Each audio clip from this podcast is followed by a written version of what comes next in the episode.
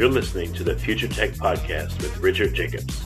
Future technologies such as artificial intelligence, stem cells, 3D printing, gene editing, Bitcoin, blockchain, the microbiome, quantum computing, virtual reality, and exploring space are much closer than you might think.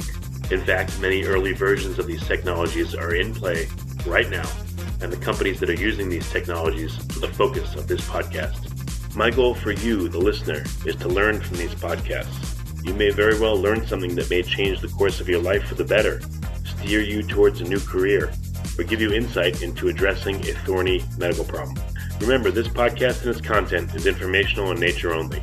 No medical, tax, legal, financial, or psychological advice is being given. If you've enjoyed the podcast, please listen, subscribe, like, and tell your friends about it. Thank you.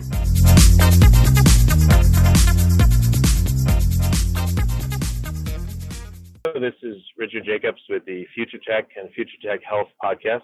And I have Dr. Joe Tector. He's a director of the Xenotransplant Program. Uh, we're going to be talking about what xenotransplants are and his work. So, uh, Dr. Tector, thank you for coming. Thank you for having me. So, yeah, uh, first, before we get into it, what is a xenotransplant? Is that a transplant from one creature to another? It's from it's a transplant from one species to another species, so it's a different species. Um, okay. When you when you transplant from a person, uh, one person to a different person, that's an allograft. Um, and if you transplant from the same person, it's an isograft. Um, so okay. Xenograft is just foreign. means it means a different species. Oh, interesting. I didn't even know something like that was possible. So what? Um, so you actually do xenotransplants, or you're just studying them? Like, what is your work about? So we are doing, um, we are working to make it possible for people to receive uh, genetically modified pig organs instead of human organs. So if you look at the landscape in transplant, and I'm going to, the situation is similar throughout the world, but I'm going to use the statistics for the U.S. And so in the United States, there's over 120,000 people waiting for organ transplants. Roughly 100,000 of those people are waiting for kidneys. Hmm. There are many, many more people um, that are waiting um, that could get uh, or benefit from transplant that aren't uh, put on a list because they just don't feel like there's enough organs. So, I mean, the, the need is unbelievable. Um, so the problem is, is that you and I, if you were to put a pig organ into us, we would reject it within minutes because you and I have antibodies that bind to the sugars on the surface of the, the pig cells. And so my work in my lab uh, with my team, and there are you know, teams throughout the world that are pursuing this, is trying to make it possible through the use of genetic engineering of the pigs and new types of immunosuppression of a recipient to be able to put pig organs into people in place of a human organ. Okay, and you said, all right, so out of all the organ transplants out there, kidneys are by far the one where there's the uh, most need and the fewest organs available? That's right. Yeah, actually, a friend of mine needs a kidney transplant. He had to go through a whole process and had to be vetted, and they had to make sure he's eligible. And he goes to, you know, he has to do all these things just to uh, be put on the list. So yeah, I'm sure it's uh, it's, necessary, unfortunately, and it's uh, because there's not enough of them to go around. Yeah, it's a daunting process. There's no question about it. It would be very different so, if the organs were available.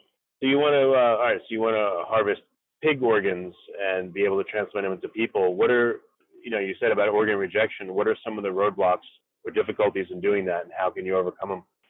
Well, so currently the roadblock has been one uh, one single problem, and, and that is that you and I have antibodies to pig cells, and so those those antibodies bind to the surface of the graft, and they uh, activate a system in the in the blood called complement that sort of drills holes in the blood vessel lining cells and it makes uh, blood the blood clot in the organ, and so the graft uh, dies on the table.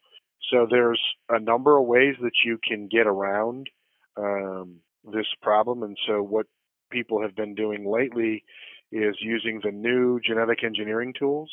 Um, specifically, people have been using the CRISPR-Cas system to delete genes, and so in my lab we deleted three enzymes that are responsible for producing sugars that you and I, we have those enzymes in our body, but we deleted them during the course of evolution. And as a result of those deletions, we now make antibodies when we encounter those sugars, and we encounter those sugars when we're babies, and our gut gets reconstituted with with uh, bacteria or flora. So it's a normal process, and so the the that's how come we have antibodies that end up binding to the pig cells. But so when you delete those sugars, with each deletion, the antibody binding to the pig cells that you and I have goes down, and so now we're at a point with the uh, three genes knocked out. Uh, three out of ten people on the wait list that we've tested, we've tested about 2,000, would have a negative uh, cross match, meaning that they don't have any detectable antibody to those pig cells. So that's the first barrier cleared. Hmm. And so then the situation becomes it's that makes it much more like a human to a human transplant because if you were to get a kidney transplant from a, a relative or from somebody else, one of the last things they'll do is they'll take your blood and they'll make sure that you don't have any antibodies to the donor. And this is no different. The only difference is instead of the donor being another person or a dead person, a person that's recently died, it'll be a pig. And so now we're at the point where we have people that can probably receive these uh, kidneys without being uh, without rejecting them on the table. And so they would need immunosuppression or drugs to suppress the immune system, just like you would for a human to human transplant. Yeah, that's what I was going to ask you. Um, if you're able to do this, you know, with uh, with pig organs, why can't we apply this to human transplants so there's, there's no need for immunosuppressive drugs? Well, so we're a long way from not needing any immunosuppressive drugs in a xenotransplant, but the the issue with a um, why you can't do that in humans is when you get the human organ, that organ is already formed. Whereas with the pigs, we're able to take cells and modify those cells and then clone those cells so that the pigs are created and born with that in mind. And so once okay. once the organ is already formed, the horse is kind of out of the barn at that uh, point if that makes sense. Right, unless you could 3D print an organ, but that's another pathway that's still being worked right, on. Right, that's well. another pathway. And at some point, um, you know, that might be very feasible, but currently that's not, you know, we're not able to do that to the uh, extent we'd need to to be able to, to do it clinically.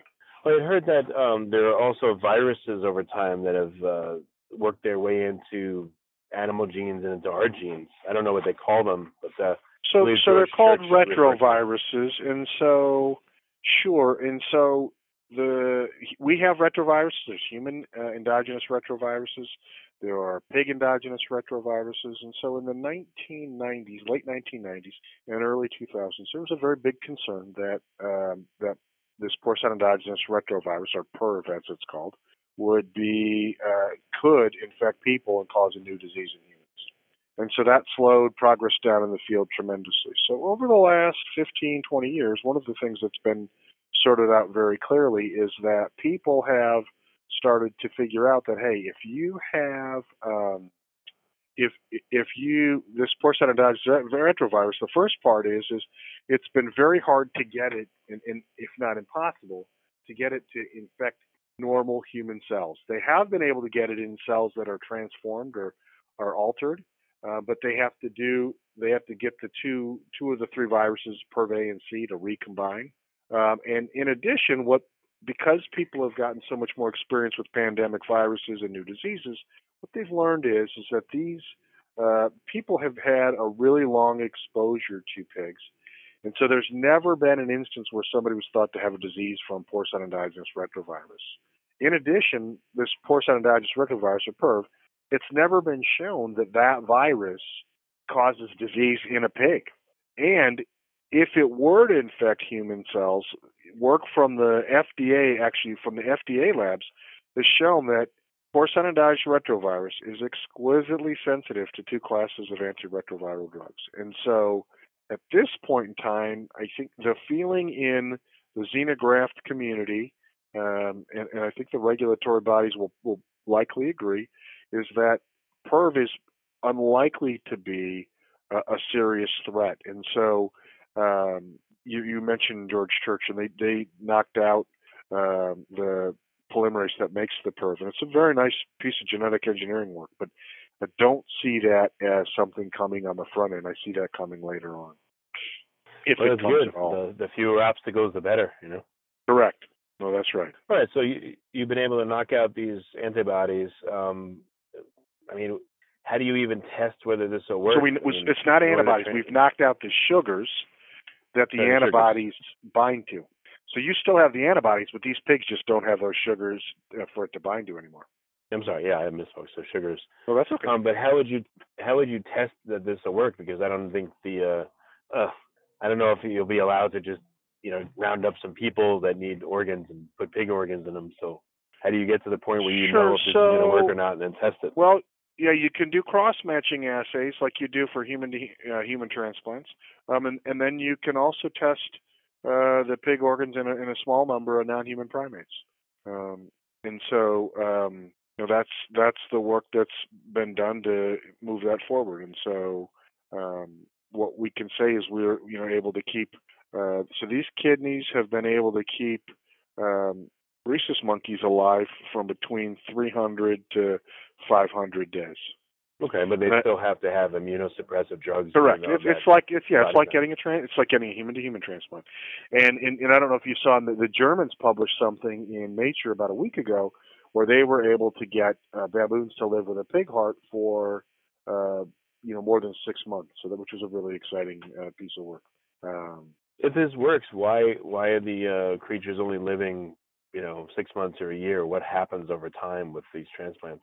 Well, so first off, you know, there's only so long um, that it needs that you need to to go to prove that it can work.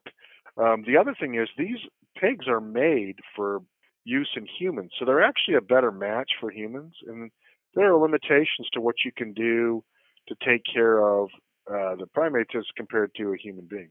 You can't draw blood all the time, so you, you can't monitor drug levels as carefully. I mean, there's there's a lot of different things that are that are challenges that um, so in drug development, if you can uh, go six months in a in a preclinical model like that, that's usually uh, more than enough uh, convincing that that you can go ahead for a clinical trial. Yeah, in, So if, if you were looking at human human, go ahead. Yeah, even in human to human transplants, why do people have to take immunosuppressive drugs? Like, what goes on?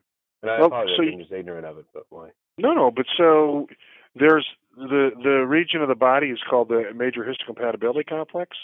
Um, and in the in the um, human, it's called human leukocyte antigen, and the pig, it's swine leukocyte antigen.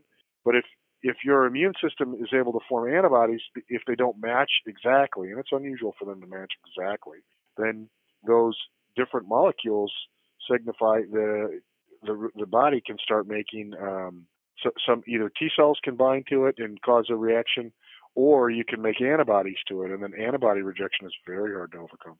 Yeah, I wonder if um if by studying cancer, because cancer seems to mask itself, you know, in the body, so it doesn't look like a foreign object. If you could learn from those kind of cells to stop rejection of transplants, just the thought. Absolutely, but I think the first step in this process is to take a pig organ and make it so that we can treat the pig organ exactly like we treat a human organ for transplant.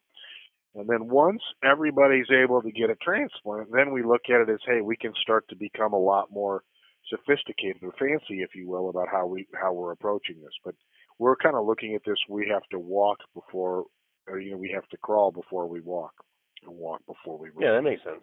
So, are you what at what stage are you at? You've done transplants into uh, primates, and they're living for quite a long time, and now, you know, are you at that point? And what's the next step?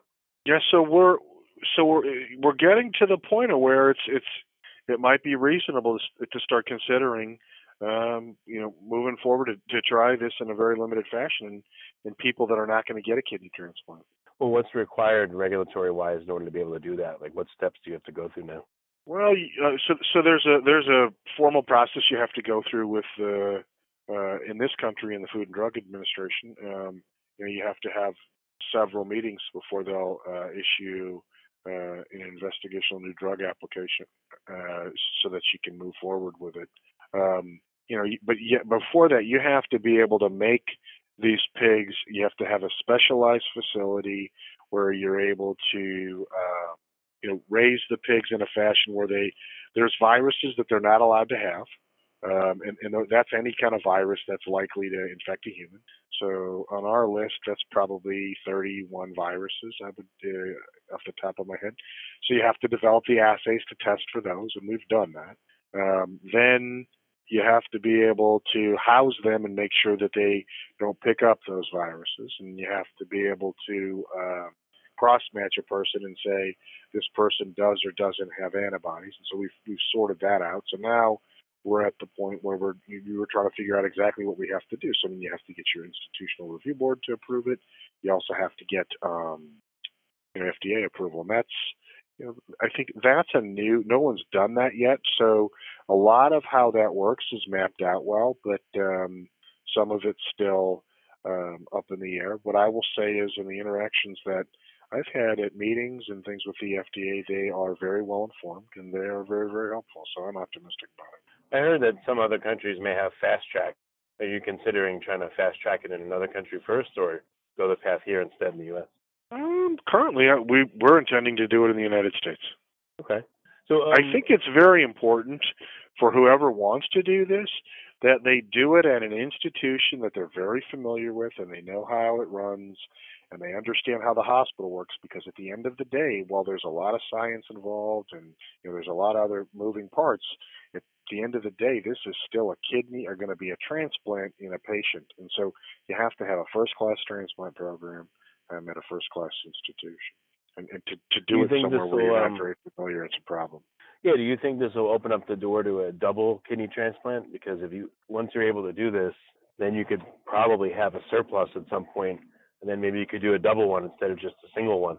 You know, something that's absolutely right. That's something that uh, we wonder very much about. I think to start with, we are going to try and replicate the human to human transplant as close as humanly possible. But once we get through and figure that out, that's certainly something we're going to look into. Is should should people be getting kidneys? What about an an intermediary or intermediate step? Um, I guess like in dialysis, you know, they'll take blood and they'll take it out of your body and filter it and put it back in. Would it make any sense to, I don't know, have a creature set up where the blood comes out of the body, it gets filtered through a pig organ, and then goes back into the body? Would that do anything to make this a faster no, because the, the problem is you have to. We're over the early f- hurdle, and so the next phase is it's not for a week or two. It's months and even you know years or at least a year or two.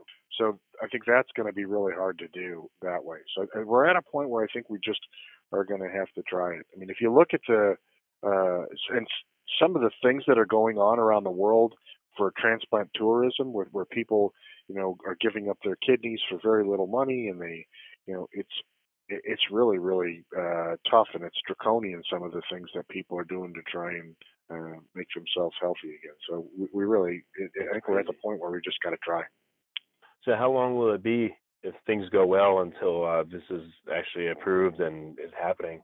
um in a very limited fashion i would certainly think within two years within two and a half years maybe three let's just So say what- yeah, two what to work three years.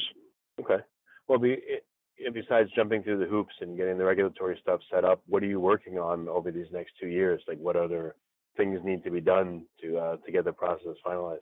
Um, you know, I think we're just double checking things, educating the people in your community, educating your hospital, uh, those kind of things. So you're focusing uh, just on kidneys, or are you going to be doing multiple organs? Like, Well, we intend to do all of them, now. but we're going to start with a kidney. okay, and then you so you're going to do this like serially, like you're going to see if that Yep. works first. Then if it does, move on to another organ. Yes. Um, is the reason so the reason you chose kidneys is because that's the most dire need, or is it an easier organ to transplant for some reason? So it's the most dire need, no question. But also, since we got a negative cross match, you know, if we do a kidney transplant and it doesn't work, we could remove it and put the person on dialysis, so it doesn't result in the, uh, a person dying. Uh, the other thing is, is if um, kind of the course of rejection and all that, it's better mapped out than some of the other organs. we mean it's better mapped out, like what happens during the rejection process? Yeah, hundred percent. So it's able to, it's much, it's more easily understood. Oh, okay, I see. What, so what's the hierarchy of transplant difficulty? So a kidney is not so bad, and there's a great need. You know, what would be next, and what would be next after that, and what's more difficult? Quite possible. I think the heart is uh, is okay, and then I think the liver comes in next, um, and then I think um, probably the lungs, and then the intestines probably last. And I think the pancreas is somewhere in the middle. Um, but I, I think people expect to do islet transplants or cellular transplants rather than whole organs. So I, I, I kind of held that out. And are there, uh, how many transplantable organs are there from pigs? Because you could you transplant just about every organ we need, or there yeah, only a think few? so? No, you think all of them probably work. Okay, no, it's interesting. It, you know, it sounds like hey, you know, we got it down. It's uh, we're just waiting. Well, That's why I'm We're getting closer. It's been a long time though. I mean, we've been working on this for years and years. So it's one of those uh, overnight successes that took you know 10, 20 years, right? Yeah, that's exactly right. Are there um is there a need to look at other animals, or is the pig that's going to be plenty? You know, you don't need to look elsewhere. Uh, well, the pig has all the characteristics that you might look for. Number one, um, as far as they're you know used for food, so that's one barrier where people are used to you know using the, the pigs for human uh, benefit. Um, then pigs you know come in all sizes. They grow fast. They have uh, sizable litters. Um, they come in the size of the smallest human, the size of the largest human. Anatomically, they're similar. Physiologically, they're similar.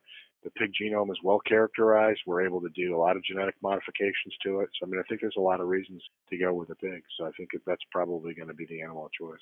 It's got a low risk uh, for transmitting diseases to humans. Know this is a weird question that occurred to me, but what if you're Muslim, or what if you're uh, you know Orthodox Jew? You don't eat pork. I mean, Yeah, would you know, okay that's a great question.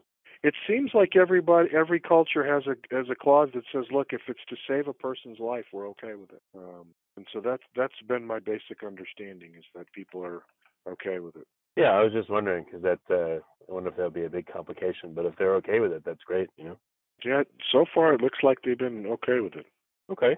Well, interesting. Um, so uh, what do you see as happening? I know that it looks like the two-year mark till this is being used on a limited basis. What's going to be happening over the next six months or a year with your work? Any uh, new developments that you're working on right now? Well, we're always trying to figure out what the we- we're trying to make it so that everybody has no antibodies to these pigs. So we're going to work on that, um, and, and we're sorting that out. And we're validating some of the tests that we're making for the uh, you know for patients. You know whether it's the cross match assay, so we can you know validate that we're really good at picking up the whether or not you have antibodies to the pigs and what they bind to. Um, you know we're validating the uh, viral testing, those kind of things. Did, do you see that this affects the pigs at all themselves um, when you delete these uh, these sugars? No. And if you think about it, we're a great test for that. It's mammalian biology. We've we've knocked those sugars out, and we're just fine. Oh, okay. I didn't know if it changed the pigs at all. Nope. But they seem to be totally normal. Seem entirely normal. Is there a particular species of pig that works better than other species? No, there's no you probably have magic pick. it's just a. Just got to have one that's got the the right uh, genetic makeup as far as the genetic engineering goes. Okay, I don't know if there's a certain breed that you're focusing on, and if you Nope. use other breeds, if that would cause too much complication. No. Okay. Well, very good. Um, so, what's the best way for uh, folks to get in touch if they have questions and they want to find out more?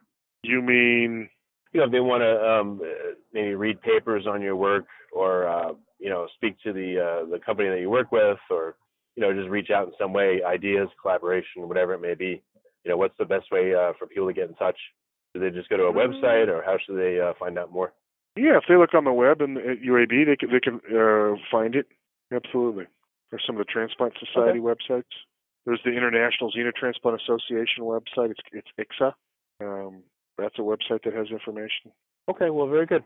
Well, I appreciate coming on the podcast, and uh, I, I hope all. this works out. It's going to save a lot of lives. Yeah, we're optimistic. Thank you for your time.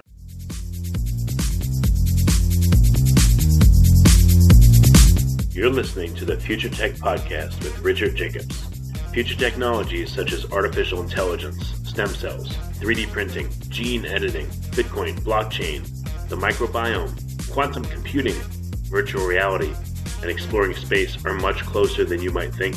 In fact, many early versions of these technologies are in play right now, and the companies that are using these technologies are the focus of this podcast. My goal for you, the listener, is to learn from these podcasts. You may very well learn something that may change the course of your life for the better, steer you towards a new career, or give you insight into addressing a thorny medical problem. Remember, this podcast and its content is informational in nature only. No medical, tax, legal, financial, or psychological advice is being given. If you've enjoyed the podcast, please listen, subscribe, like, and tell your friends about it. Thank you.